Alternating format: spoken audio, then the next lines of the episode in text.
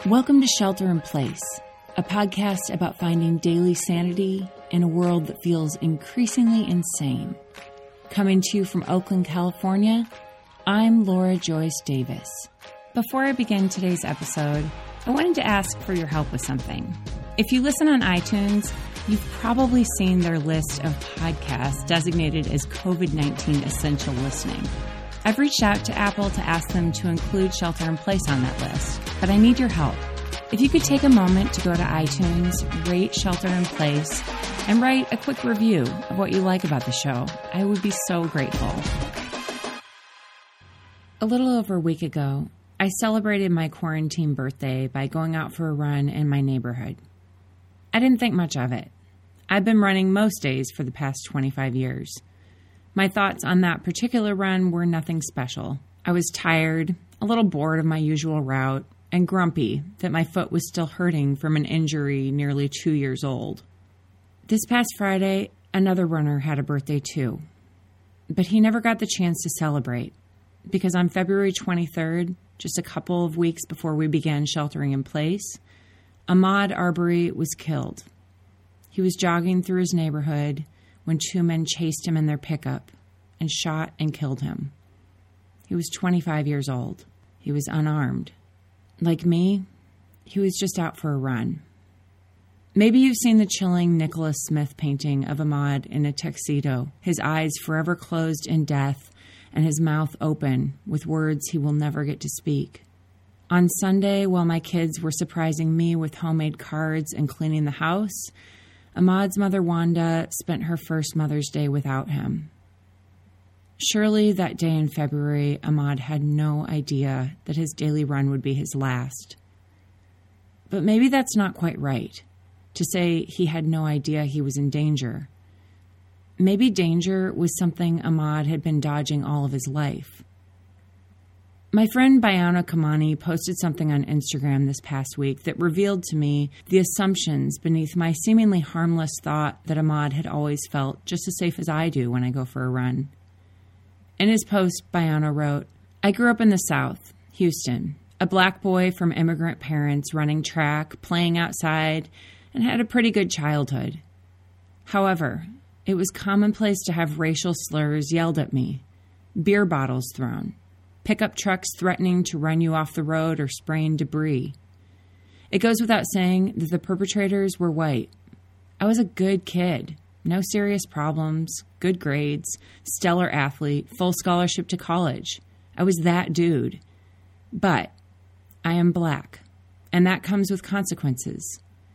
My freshman year at Baylor University, we had an amazing recruiting class that included a few of the friends I grew up running with. We were asked to pose for a few pictures for the local newspaper. Cool, I thought. We took the pictures, they wrote the story, and life went on. When the story was released, I was called into the coach's office. They showed me the paper, and there I was, kneeling, hands crossed over my knee, trying to look stoic at best. The next words hit hard. Are you showing a gang sign? I didn't answer. I just cried. I don't remember if I got an apology, but in that moment, I felt diminished. Had it been a white athlete, would they be under question? I've run all over the world, and racism is everywhere. This is not an American problem. It is not a black problem. Bayano is a former Olympian. In 2004, he placed fifth in Athens in the 400 meter hurdles. Today, he works for Adidas.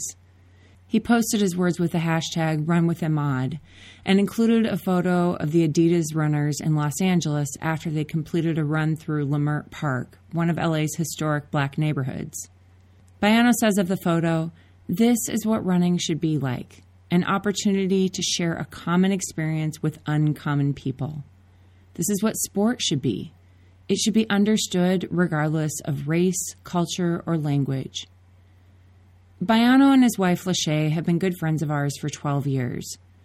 But this is the first time I've heard him talk openly about the racism he's experienced. I think this says more about me than it does about Bayano. Why, in all of our times of hanging out, did I never ask him if he's been on the receiving end of racism? Why did I assume that he hadn't been? Did I carry the silent assumption that because he was successful and talented, he'd been spared the injustice that so many others in this country have lived with all their lives? Or did I refrain from asking because it was easier to say nothing, to pretend that our country's ugly history of oppression isn't still informing our reality today? Oakland is a place where we talk a lot about these things. A lot of the choices our family has made, like which public school to send our kids to, have come from a desire to engage in that conversation. My church founded a nonprofit that hosts annual Bay Area wide events to give a megaphone to people of color who are working hard to end racism. It's not news to me that racial profiling and racism exist. But this past week, I'm realizing in a new way that how I move through this world without fear is a privilege I'm too quick to assume is shared by others. One of the things that pushed me to that place is a story in Outside Magazine by Alison Mariella Désir, a fellow writer, runner, mother, and coach. Alison was named by Women's Running as one of 20 women who are changing the sport of running in the world, and by the Root 100 as one of the most influential African Americans ages 25 to 45. Her nickname, Powder Feet, comes from the Haitian Creole saying that describes a person so active that you never see them, just the footprints of where they've been in powder. In her story, Ahmaud Arbery and Whiteness in the Running World, Alison writes Over the following days, I had conversations with many black and brown runners about the fear and trauma this case reignited in us. We already knew that doing normal, everyday things could make us targets of police and vigilante violence like this. But this one still hit us too close to home, at a moment where the world was already in chaos thanks to COVID 19. We discussed the disproportionate death toll of the pandemic in black and brown communities and the over policing in black and brown neighborhoods. This case is exactly why we never go running alone at night and this is why we fear wearing masks to cover our faces, even though we know it is to protect us from another deadly threat. I thought about a movement that had emerged recently in the running community, one that was concerned with so called runner safety. Where were their voices? Where were their outcries? But the larger running community, the white running community, remained silent until yesterday two and a half months after Arbery was killed and nearly two weeks after the New York Times first reported on the case. I fumed quietly until the horrific video was released earlier this week. I gathered myself and watched the video, a mistake, and took to social media to call out the running media and finally ask, Where is everybody? This lit a fire in the global running community in a way that I could not have predicted. Suddenly, there was viral interest in what had happened to Ahmaud and cries for justice from people who boldly admitted they had never heard of Ahmaud before. I wondered, but don't these same people read the New York Times? The responses were mostly appropriate, but all too late. And I worry they were just a moment in time rather than part of a commitment to dismantling white supremacy and the systems that make a murder like Ahmaud's possible and even despicably mundane. Even though I've been actively seeking out difficult conversations about racism in this country for years and doing my best to talk less and listen more, this past week has forced me to reckon with racism in a new way. When I reached out to Alison to ask her permission to quote her story, I admitted to her that her words made me uncomfortable, not because of the content, but because I'm one of the people whose response was too late. I can make excuses about having three young children and being too overwhelmed by the challenges of daily life to keep up with the news, but Bayano and Alison's words call me out and force me to dig deeper. To admit that I'm complicit in a system that makes it unsafe for people of color to enjoy the same privileges I do. I need to be outraged enough to speak up, not just when I finally get around to it, but every day. If I don't cry out at the daily injustices, but only when another young black man is murdered, then I am too late. Alison goes on to say, It is time for white people in the running community to cultivate a white identity that is separate from white supremacy, That means committing to anti racism and social justice.